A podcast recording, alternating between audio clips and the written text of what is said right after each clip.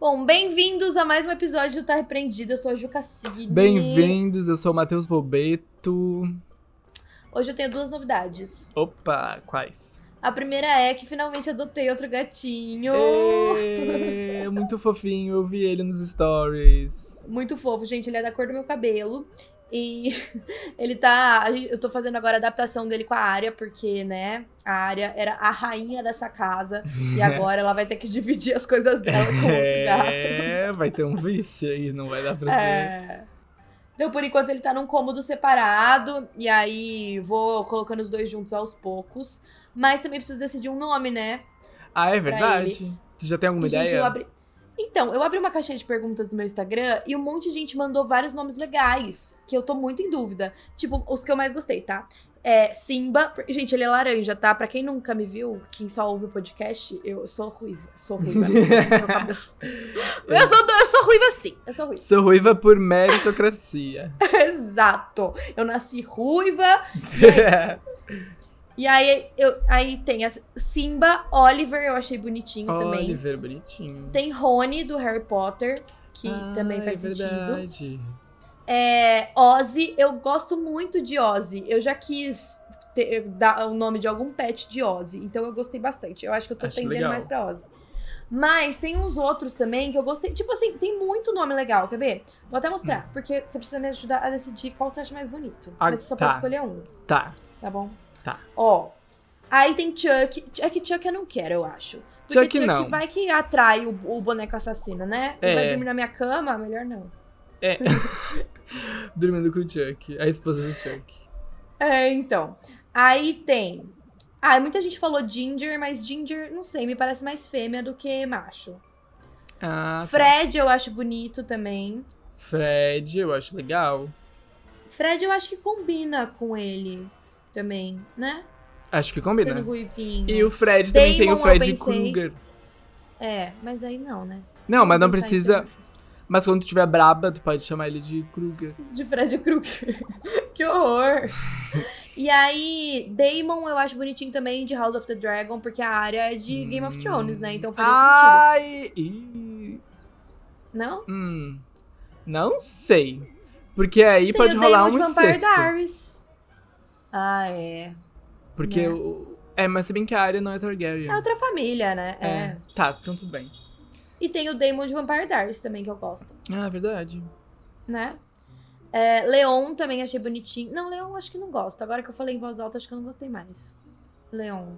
Hum. Não é muito. Não tem uma sonoridade muito bonita, né? Leon. Leon! É.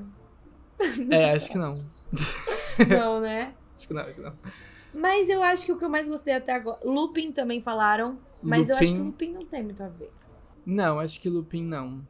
Eu acho que os melhores é Rony, Simba, Oliver e Ozzy. Algum desses. Não gosto de Rony, não gosto de Simba.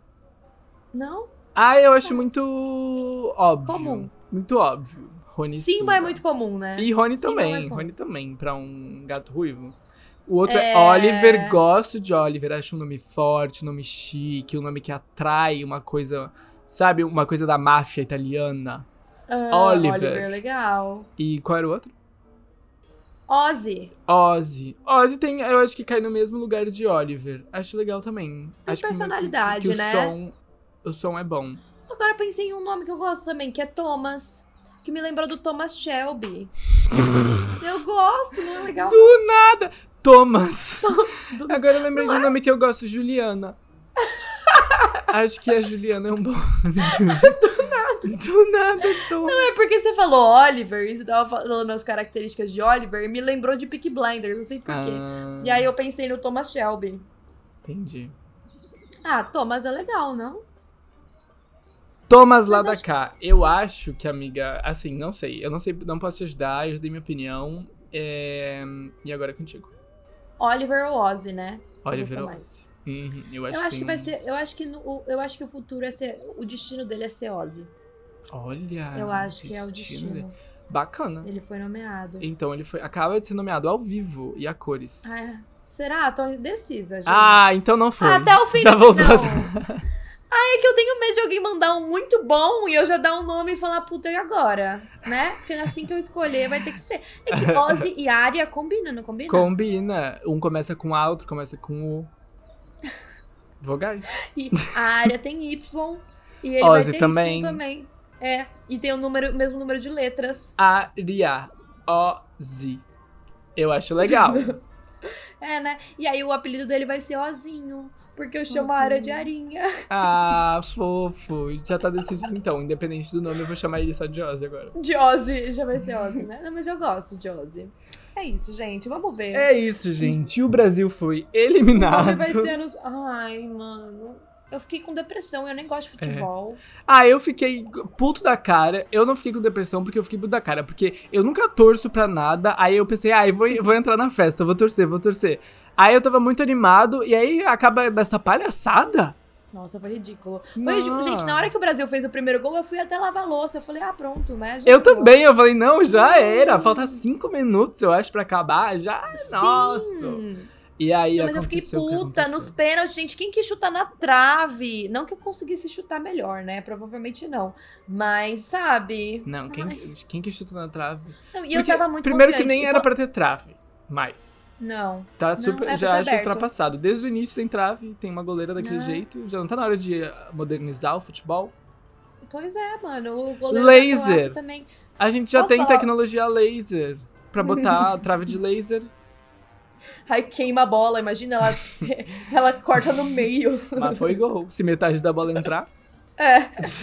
Meu, o goleiro da Croácia, assim, ele tava fazendo o trabalho dele, odeio ele, mas faria, Gato, né? Gato. Bonitinho, Não, eu não. Bem achei também. bonitinho. Pelo menos a gente perdeu pra um time bonito. Um time ali É, que deu mano, um era muito engraçado, porque tava no jogo, toda hora eu só escutava Vit, Vit, Vokovic, não sei o que, Vit, É, não sei o que. que gente- É, todos têm o mesmo nome, era muito engraçado. Mas é isso aí. Meu, e o que, que eu ia falar? Não sei. Eu tinha alguma coisa pra falar sobre esse jogo. Ah, esqueci também. Esqueci. É isso. Bom, enquanto tu Entrei em lembra, depressão. Eu vou te contar sobre o meu caso. Rapidamente, antes de, de entrar em detalhes sobre ele, mas eu vou contar sobre o caso da Juliane Koepk. Não, Koepk.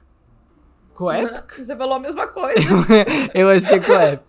Koepk. Juliane Koepk. Ela é, é- Conta mais, então. Ela é uma. A a história que eu vou contar é uma história trágica, mas com um final ah, bom, tipo, tendo em vista o que aconteceu, né? Óbvio. Ela foi uma sobrevivente. Ela foi uma pessoa que sobreviveu a um. Como fala? Um acidente de avião. E ela caiu em queda livre ah, por mais de 3 mil metros de altura.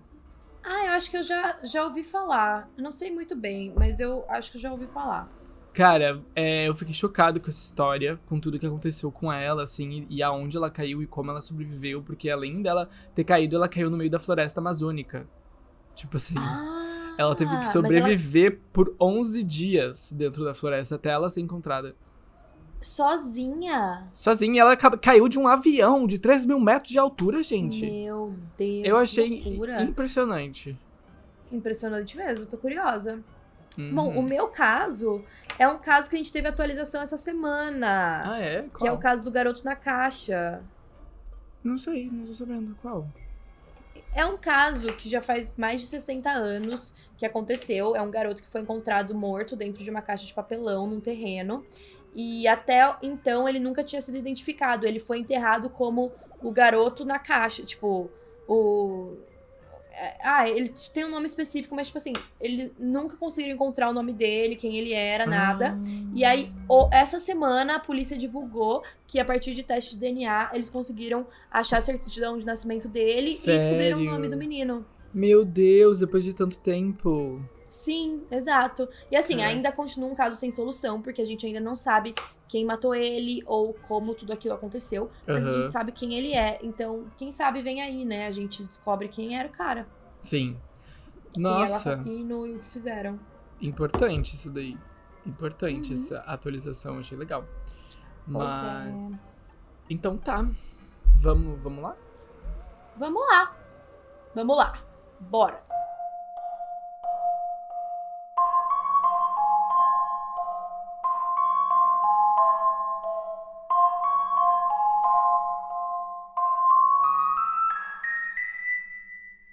Bom, gente, a Juliane Koepk, ela uh, era uma jovem de só 17 anos. Ela recente tinha se formado no ensino médio, ela tava literalmente com um diploma com ela.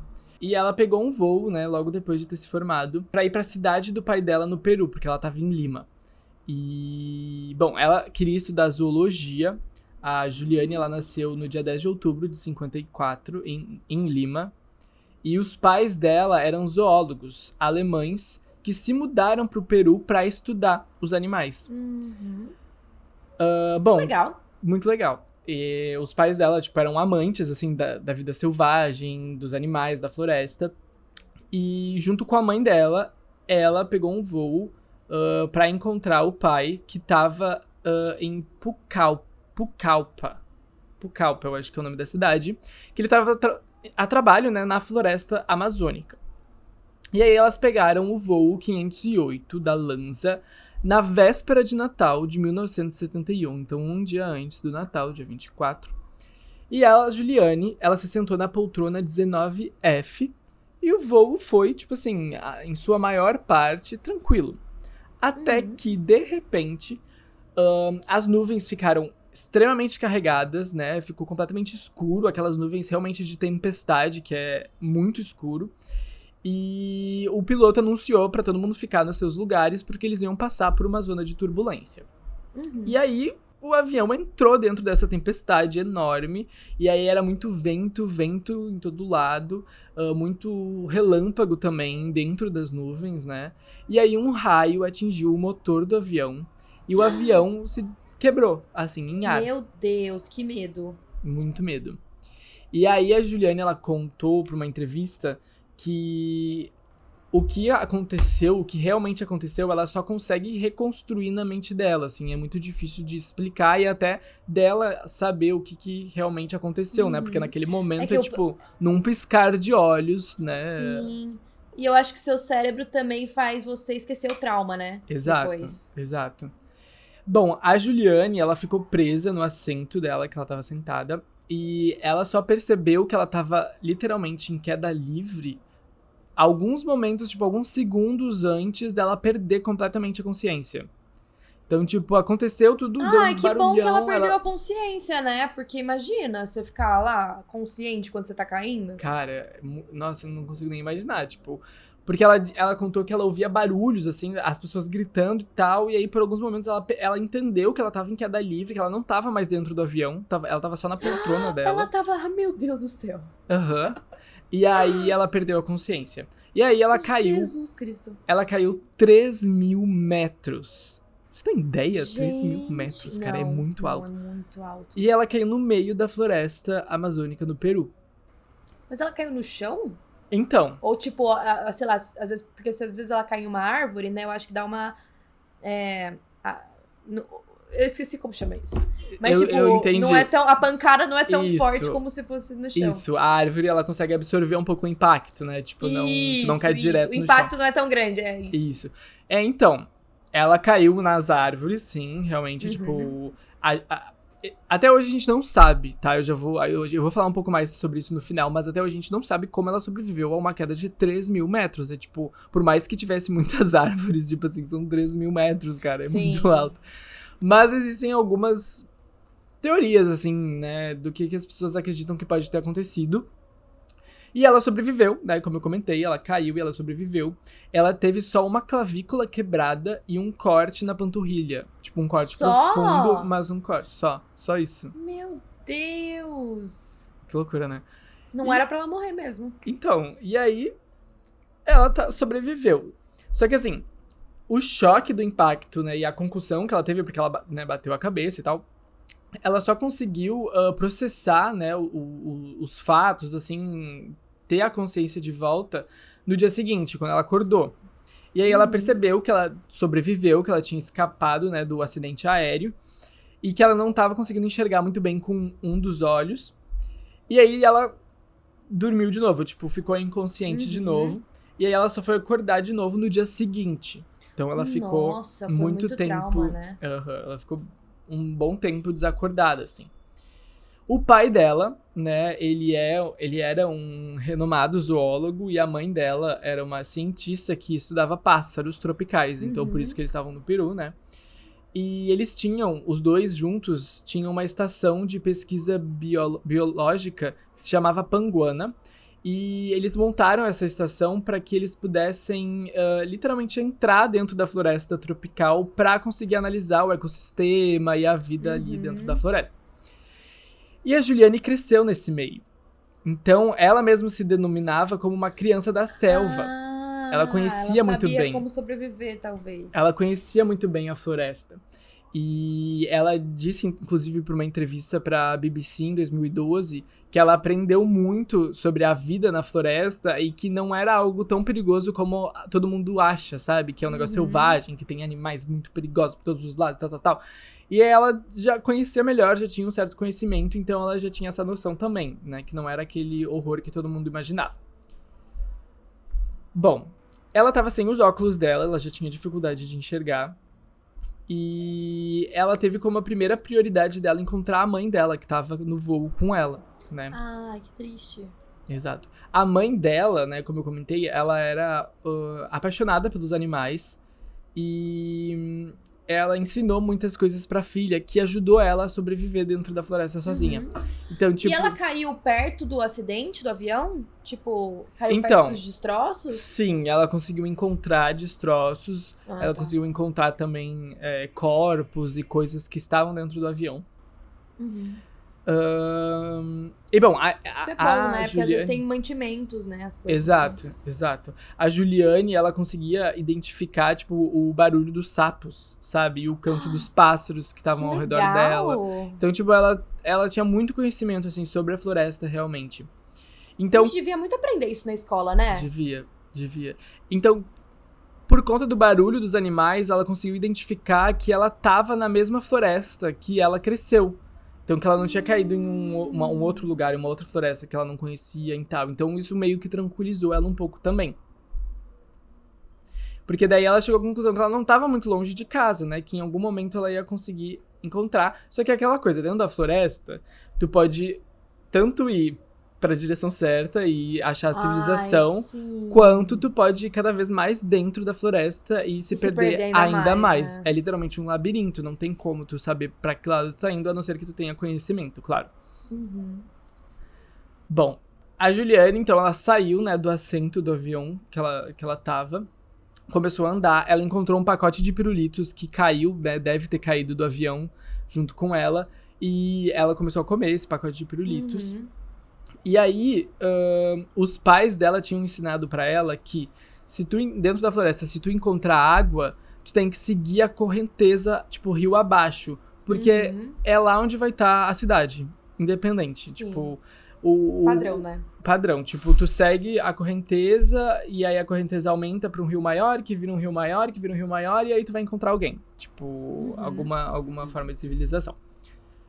E aí ela começou a seguir, né, o caminho do rio.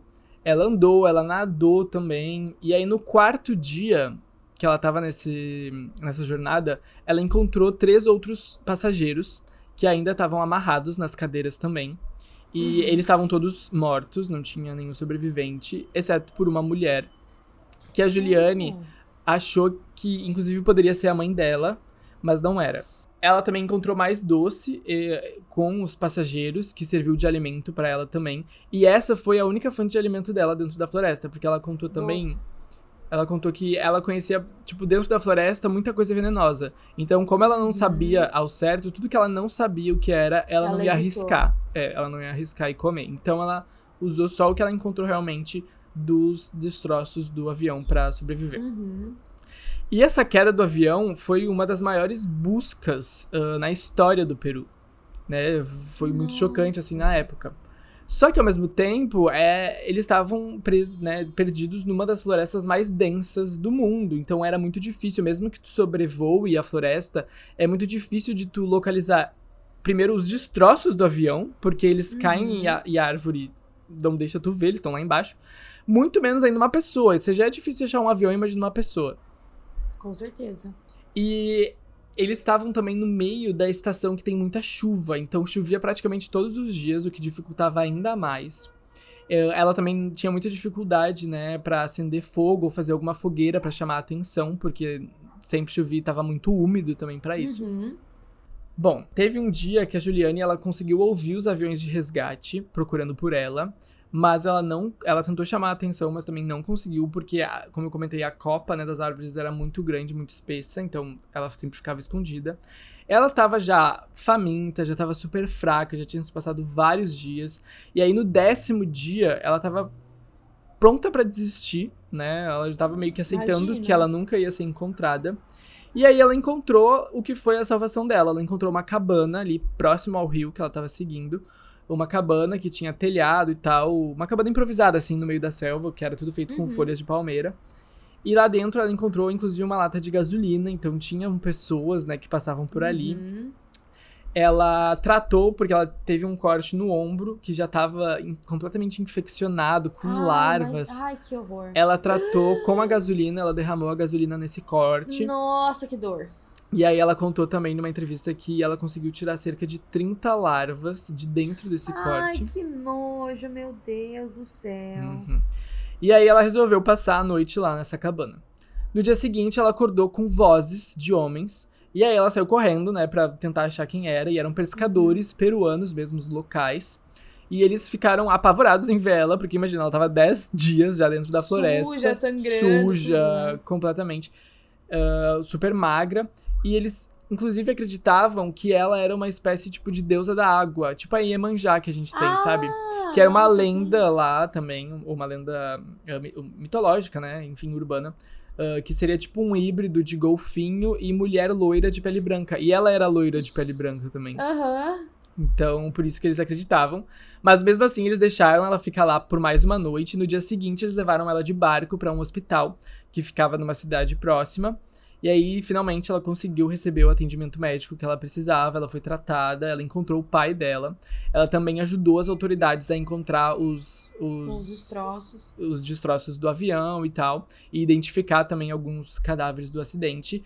Das 91 pessoas a bordo, ela foi a única sobrevivente. Nossa, eu ia perguntar isso, se mais alguém tinha sobrevivido. Só ela sobreviveu. Então E a mãe ela- dela morreu. A mãe dela, a mãe dela foi encontrada com vida, mas ela faleceu depois no, no hospital. Nossa, encontrada com vida depois de 10 dias. É, não sei em que momento a mãe dela foi encontrada. Tipo, é, a Ah, Juliane tá. foi encontrada depois de. Foi no, Aham. no 11 primeiro dia, né? Mas a mãe eu não sei, não, não, não sei qual dia ela foi encontrada. E assim, tem vários, na verdade, vários relatos de pessoas que caíram ah, de aviões e que sobreviveram. Teve uma comissária de bordo da Sérvia, que tinha 23 anos, a Vesna Voluvi. Ela hum, sobreviveu à queda mais longa conhecida até hoje no mundo, sem um avião, sem um paraquedas. Hum. E, e- e essa queda aconteceu um ano depois da, da Juliane. Eh, teve uma explosão no ar, né? E aí a Vesna despencou 9 quilômetros e caiu na neve. Nossa, meu Deus. Bom, na neve pelo menos é mais fofo, né? Exato, era uma neve espessa, ela caiu na Tchecoslováquia, ela teve uma fratura no crânio, duas pernas quebradas e uma fratura nas costas. Mas ela sobreviveu. E assim, mais ninguém. fraturas que a Juliane, né? Mais fraturas que a Juliane, com certeza. E ninguém sabe explicar muito bem como elas conseguiram sobreviver, né? O que, que aconteceu. É, a própria Juliane tem uma teoria, como eu comentei, de como ela conseguiu sobreviver. E ela acredita que poderia ter sido, como estava tendo uma tempestade, né? Poderia ter sido uma corrente de ar, assim, ascendente, que vinha de Hum. cima, sabe? Que ajudou. re- retardou a descida dela. Então ela caiu mais devagar, de repente. E também as folhas, né? As árvores, a vegetação, que amorteceram, assim, a queda dela na hora do impacto. Amorteceu. Era essa palavra que eu tava tentando Isso, amorteceu, exato. É. Então pode ter sido a combinação dessas duas coisas, né? O fato é, não tem como a gente saber o que, que de fato aconteceu, porque Uhum. não tem, simplesmente. Mas é um milagre, né? Eu acredito É. muito nessas coisas. Quando não é pra você morrer, não adianta. Pode acontecer o que for, que você não vai morrer. E também quando se for pra você morrer também, Vai se você acontecer. se livrou de uma coisa, você vai, sei lá, sair na rua e, e morrer de alguma forma. Exato. Porque não é possível, tem coisa muito inexplicável, né? Muito, não, eu fiquei muito chocado com essa história. Quando eu vi essa Nossa, história, eu fiquei, eu- meu Deus. Não, chocada também. Meu Deus, eu não conhecia. Eu sabia que tinha uma mulher que tinha sobrevivido a uma queda de avião, não sei se era ela mesmo. Mas nunca tinha ouvido a história completa, assim, por trás. Sim. Não, porque não só ela sobreviveu, como ela ainda sobreviveu perdida na selva, tipo, Exato. depois de cair de um avião. Gente, mas muito, muito bom. Tá vendo como é importante esse tipo de conhecimento? É, Se verdade. fosse a gente normal com educação padrão, você acha que ia sobreviver? Pois é, morrer né? desidratado. Exato. É muito importante ter esse tipo de. É igual aquelas meninas do Panamá, né? É que- verdade. Tipo, a gente. Quer dizer, a polícia deu que elas morreram por causa dos elementos, mas às vezes se elas tivessem conhecimento, né? Elas teriam sobrevivido. É. Vai saber. Se elas não foram comidas por canibais, como a teoria fala. não, não tô rindo. Não, gente, não tô rindo dela. Não tô rindo da situação, tá? Tô Mas rindo da teoria absurda. É, da teoria. abs- É, exato. Bom, enfim. Vamos falar do garoto na caixa, então. Vamos. Bom, tudo aconteceu em fevereiro de 1957. Um garoto que gostava de ficar caçando ratos em terrenos baldios, ele foi lá nesse terreno ver as armadilhas dele pra ver se ele tinha pegado algum rato. Isso tudo num parque que ficava ao norte da Filadélfia. E aí ele viu uma pequena caixa de papelão que estava jogada no chão. Quando ele foi lá, ele estava curioso pra ver o que tinha ali. Ele abriu a caixa e dentro tinha um corpo de um garoto enrolado em um cobertor. Ele não contatou a polícia porque ele não queria se envolver com aquilo, principalmente porque ele estava com medo da polícia confiscar as armadilhas dele, se ele fosse Hum. alertar sobre a caixa. Então ele não falou nada. Mas aí, vários dias depois, um estudante universitário, ele estava também nesse mesmo terreno, e aí ele notou que tinha um coelho correndo ao longo dessa estrada.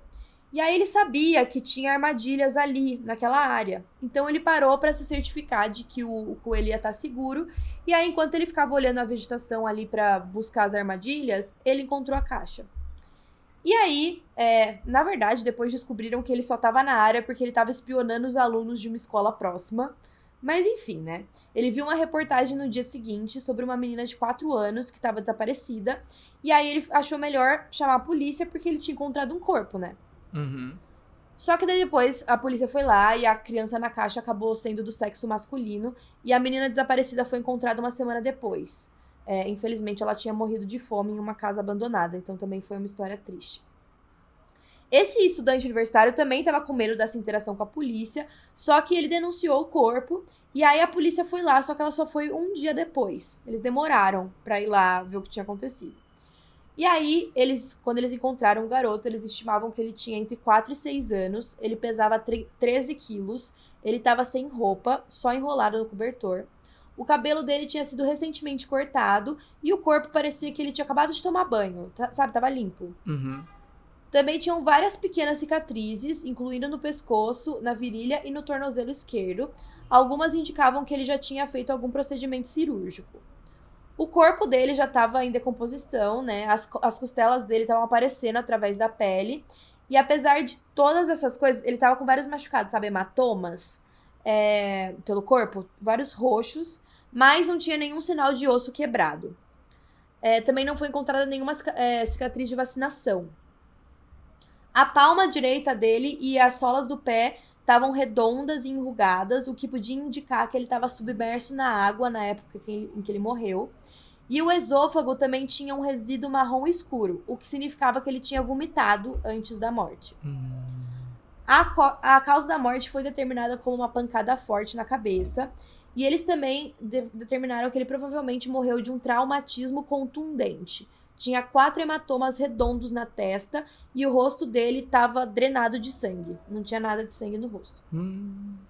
Eles também fizeram é, imagens de raio-x e mostrou que ele sofria de crescimento interrompido, provavelmente devido à desnutrição e o abuso que ele tinha sofrido. E também não tinha nenhuma testemunha. Ah, também dizem que ele pode ter sofrido de alguma doença ou infecção ocular crônica antes de morrer, que tinha sido tratada com medicamentos. Ele também tinha sido circuncisado e tinha várias pequenas verrugas no corpo dele. Três do lado esquerdo do rosto, uma embaixo da orelha direita, três do lado direito do peito e uma grande acima do pulso direito. Por causa do clima frio e da demora para avisar a polícia, era impossível afirmar com certeza a hora da morte. No final, o médico legista eh, estimou que ele morreu de alguns dias a duas semanas antes de ser encontrado. E acredita-se que tenha sido apenas alguns dias, porque a caixa de papelão estava seca e tinha chovido nas semanas anteriores. Hum. Como uma tentativa para identificar o corpo, eles mantiveram ele no necrotério e vários visitantes de 10 outros estados foram lá tentar identificar o menino, olhando qualquer marca significativa, mas ninguém tinha noção de quem ele era. A polícia distribuiu cerca de 400 mil panfletos em outras delegacias por todo o país. Foi feita uma reconstrução facial forense é, e o desenho de um menino feliz foi incluído em todos os posters, além do desenho de como ele estava na hora que ele foi encontrado. Uhum. Eles tentaram pesquisar nomes nos arquivos, mas não encontraram nada. Compararam impressões digitais dos dedos dos pés do garoto com todos os hospitais da área, mas nenhum registro foi encontrado para provar que ele sequer existia. O que era Nossa. estranho, porque tinha indício que ele tinha é, feito cirurgias, né? Então era para ele ter algum Ah, registro no sim. hospital. E aí também foi escrito um artigo descrevendo as cicatrizes e lesões do menino. Foi publicado em uma revista pediátrica, é, no caso de algum médico ter tratado de uma criança com lesões semelhantes. A polícia percorreu os bairros, verificou todos os hospitais, orfanatos, lares adotivos da área, mas descobriu que não tinha nenhum registro dele em nenhum lugar. Uhum. Na cena do crime, a cena foi revistada várias vezes e tinham vários itens de roupas infantis que não levaram a lugar nenhum e não tinha nenhuma outra pista. A caixa em que ele foi encontrado tinha um número de série que permitiu que eles encontrassem a transportadora e depois uma loja que ficava a cerca de 25 quilômetros de distância daquele terreno. Antes de ser usada para colocar o garoto, ela tinha sido usada para transportar um berço. Hum. E aí só 12 caixas foram vendidas com berços, mas todas, todos os compradores pagaram em dinheiro, não tinha deixado nenhum registro. Oito acabaram contatando a polícia quando leram a história do jornal. É, eles perguntaram se eles ainda tinham a caixa ou se tinham jogado no lixo. E aí, por fim, eles conseguiram determinar que a caixa foi enviada para Upper Darby, que fica na Pensilvânia. O cobertor que ele estava enrolado também foi examinado pelo Instituto Têxtil da Filadélfia, que acreditava que ele tinha sido produzido no Canadá ou na Carolina do Norte. Não tinha como determinar onde ele tinha sido comprado, porque milhares foram feitos e vendidos. Então, Uhum. assim, o, o cobertor não deu muito certo também Uhum. pra achar. E outra pista era um chapéu encontrado próximo da caixa. Tinha uma marca no chapéu, que era de uma empresa pequena que ficava no sul da Filadélfia. A dona dessa empresa se chamava Hannah Robbins e ela se lembrava do homem que comprou o chapéu, falando que ele tinha customizado esse chapéu só pra ele. Hum, E aí ah, o homem foi descrito como loiro, ter as idades entre 26 e 30 anos. Ele pediu que o chapéu dele tivesse uma faixa de couro e um cinto que foi adicionado também na- no chapéu. Ele pagou em dinheiro e ela disse que nunca mais viu ele. E o garoto na caixa também parece que era loiro. Então, né? O homem Uhum. era loiro, sei lá, de repente Podia ter algum alguma parente. relação. Sim. Os policiais visitaram centenas de lojas na área, mas ninguém reconheceu a descrição desse homem. Também tinham cabelos no corpo do garoto, por isso que eles acharam que ele ah, tinha acabado de receber um corte. Sabe aqueles cabelinhos que sobram depois que você corta? Aham. E aí um investigador acreditava que possivelmente o garoto foi criado como uma garota. E o investigador original do caso, chamado Bill Kelly, disse que entre os, an- entre os anos de 57 e 58, um artista explorou a imagem do garoto como sendo uma garota. Só que não tinham outras pistas, além disso. Como assim? Era, é, tipo assim, era só um- um- uma teoria porque ele tava com o cabelo cortado, mas assim, não quer dizer Entendi. nada. Tá. E aí, a partir disso, a gente tem algumas teorias de quem pode, de- assim, de quem pode ser, do que pode ter acontecido. Lembrando que o caso, a gente tem a identidade do garoto, que daqui a pouco eu vou falar pra vocês, mas antes eu vou passar as teorias. Tá. Dois autores conseguiram uma pista vindo de um homem da Filadélfia que disse que uma vez a família alugou uma casa para um homem que dizia ter um filho que possivelmente era o garoto na caixa. Um patologista forense olhou as fotos do garoto e do potencial pai e irmão dele e Uhum. alegou que as similaridades iam precisar de mais testes, eles não eram tão parecidos. E aí ele achou a estrutura facial similar, o nariz e a orelha direita. Uma amostra de DNA foi colhida do homem que acreditavam ser o irmão dele, mas os investigadores não disseram que iam fazer o teste, só que iam investigar mais, e aí ficou por isso mesmo. Então, não sabemos Uhum. se, era, se era essa família. A segunda teoria é de um médico chamado Remington Bristol. Ele investigou o caso por mais de 36 anos. Ele ficou obcecado com esse caso. Ele colheu todas as notícias dos jornais que falavam do garoto e ele gastou milhares de dólares e várias horas tentando identificar ele. Ele viajou para o Arizona, para o Texas, tentando procurar novas provas.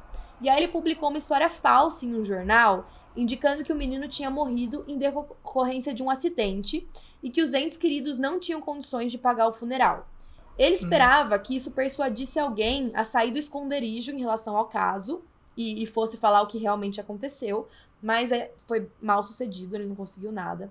Ele ofereceu uma recompensa de mil dólares por informações do caso, mas também até, tipo, ele até consultou médium e tal. Um médium, inclusive, indicou uma determinada casa que, quando ele foi investigar, ele descobriu que era um lar adotivo. Hum. E aí ele também trouxe a vidente para a cena do crime e ela foi direto para essa mesma casa. O lar adotivo era administrado por um casal chamado Arthur e Catherine Nicoletti e a filha do, da Catherine de um casamento anterior chamada Anna Marie Nagel. Eu acho que é assim que pronuncia. E aí ele foi até o local e ele descobriu que tinha um berço lá que seria semelhante ao que era vendido naquela caixa que o menino tava. Hum. Ele também descobriu cobertores pendurados no varal que eram semelhantes àquele do menino. E aí, é, eles fizeram uma venda de garagem em 1961. Ele encontrou um berço que cabia exatamente na caixa que o garoto tinha sido encontrado. E aí ele começou a criar uma teoria que o garoto era um filho bastardo dessa família da casa adotiva e talvez tivesse sido abandonado para que ela, porque eles tinham uma filha, né? Então eles achavam que o garoto na caixa era filho dessa menina. E como ela era solteira, mãe solteira, talvez ela tivesse abandonado para não ser vista como uma mãe solteira, porque nessa época era péssimo, né, para a reputação da mulher. Nossa. Só que é, ele, esse cara, ele faleceu em 1993. E aí, logo depois, um outro detetive da Filadélfia, chamado Tom Augustine, continuou com a investigação da onde ele tinha parado. E aí ele foi à casa desse Arthur Nicoletti de novo. A mulher dele era a mulher que ele tinha teoria de ser a mãe do garoto na caixa. Só que, além de ser a mulher dele, era a filha. Ele tinha se separado da esposa e ele meio que casou com a filha. Meu entendeu? Deus! Bizarro. E ele falou que ele teve um filho que morreu. E os registros do necrotério apoiavam o testemunho dela que talvez tenha sido o menino da caixa, que ela declarou hum... como morto. E a causa da morte foi que ele foi eletrocutado por um. Sabe aqueles brinquedos que ficavam. Sabe que você coloca uma moedinha? Tipo um cavalo, você coloca a moedinha e ele fica balançando uhum, pra lá e pra sei, cá? Sei, sei, A causa da morte foi que ele foi eletrocutado por esse brinquedo. Gente, mas como assim? Assim, muito esquisito. Muito.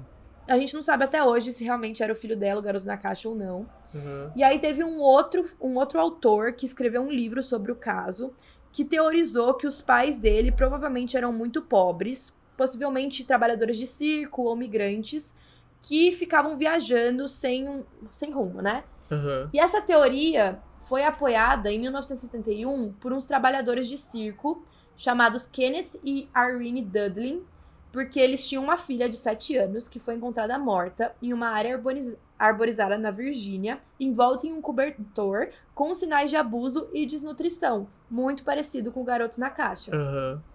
Vários dos filhos desse casal também desapareceram, e muitos, é, muitos por conta de negligência e abuso mas nenhum deles foi encontrado como sendo o garoto na caixa até então. Também tem uma teoria que o estudante universitário que descobriu o corpo estava envolvido no assassinato dele, uhum. é, mas ele foi liberado num teste de polígrafo, então. Hum, não que o teste de polígrafo fosse muito confiável, mas. Sim. Ah, daí tem uma outra teoria que eu, eu achei que fosse bem plausível, que é Qual? uma paciente psiquiátrica chamada Marta. Um psiquiatra de Cincinnati entrou em contato com o investigador e disse que uma das pacientes insistia em falar com a polícia. Ela falava que quando ela tinha 11 anos, a mãe levou para casa dela é, um garoto e entregou um envelope para ele. A Marta falava que ela tinha sido abusada sexualmente pela mãe e que ela queria fazer o mesmo com o garoto, alegando que ele tinha sido comprado e abusado por vários anos na casa dela. Então, uhum. esse garoto já estava sendo abusado pela mãe dela há muito tempo. Ela também disse que o menino vomitou o jantar de feijão cozido. E aí, quando ele vomitou, a mãe dela bateu na cabeça da criança, bateu na cabeça dele contra a parede como forma de punição. E aí ela tentou dar um banho nele e durante esse banho ele morreu. Então, Ah. bate com toda a história do garoto Sim. da caixa. Ela conversou com os três investigadores, todos eles foram supostamente convencidos pela história dela. É, e aí, um agente do, do FBI aposentado disse que os detalhes da história faziam muito sentido, tanto os testemunhos quanto os endereços que ela deu, as descrições. Então, a mãe dessa Marta teria forçado ela a despejar o corpo do menino em uma área aí no terreno. E aí ela disse que enquanto elas as duas a- elas pegaram o corpo dele, colocaram no porta-mala do carro e disse que quando elas estavam se preparando para tirar o corpo do porta- porta-mala, tinha um motorista que estava passando para perguntar se elas precisavam de ajuda com alguma coisa. E aí a Marta foi obrigada a ficar na frente da placa do carro para que ninguém conseguisse identificar o carro. E a mãe convencia, enquanto isso a mãe estava tentando convencer o motorista de que estava tudo bem, que não tinha nenhum problema. O homem acabou indo embora. E essa, essa história corroborou o depoimento conf- confidencial de uma testemunha, Ah, que era um homem era anônimo, em 1957, que o, disse que o corpo tinha sido colocado em uma caixa antes de ser descartado lá no terreno. Ele viu então, será? Parece que sim. Aí a polícia, né, foi seguir essa história porque havia restos de feijão cozido no estômago do menino e os dedos dele estavam enrugados de água. É, essas duas informações nunca tinham sido compartilhadas com o público, então era estranho que uma paciente Saber. psiquiátrica soubesse disso. Uhum. É, eles também foram encorajados pela descrição da, da Marta, dizendo que o garoto era uma criança com cabelos compridos. Lembra que o cabelo estava recém-cortado? Sim. Mas, mesmo com essa história, eles não podiam verificar se o garoto era quem ela falava que era. Então, infelizmente, a polícia acabou deixando a teoria de lado. ah, principalmente porque ela tinha um histórico de doença mental grave. Uhum. Quando eles tentaram corrobo- corroborar as alegações dela com os vizinhos, com os amigos, todos negaram ter visto essa criança na casa dela. Entendi. E a teoria acabou sendo descartada como ridícula. Mas, pra mim, É a que faz mais sentido. co- Gente, exato, é a que faz mais sentido. A, a mulher falou perfeitamente, independente de ela ter um- uma doença mental ou não, Como ela ia saber? não quer dizer que ela inventou uma história inteira, né? É. Pra mim também, Exato. porque como que ela ia saber esses detalhes que ninguém sabia? Uhum, exato. E aí a gente tem algumas atualizações recentes. Em 98, o corpo foi exumado pela primeira vez para tentar obter DNA do esmalte do dente dele. E aí foi levado pro Texas, inserido no banco de dados e tal, mas não teve nenhuma compatibilidade. Uhum. E aí ele foi reenterrado em um túmulo marcado como a criança desconhecida da América. Então ele tava sem nome, né?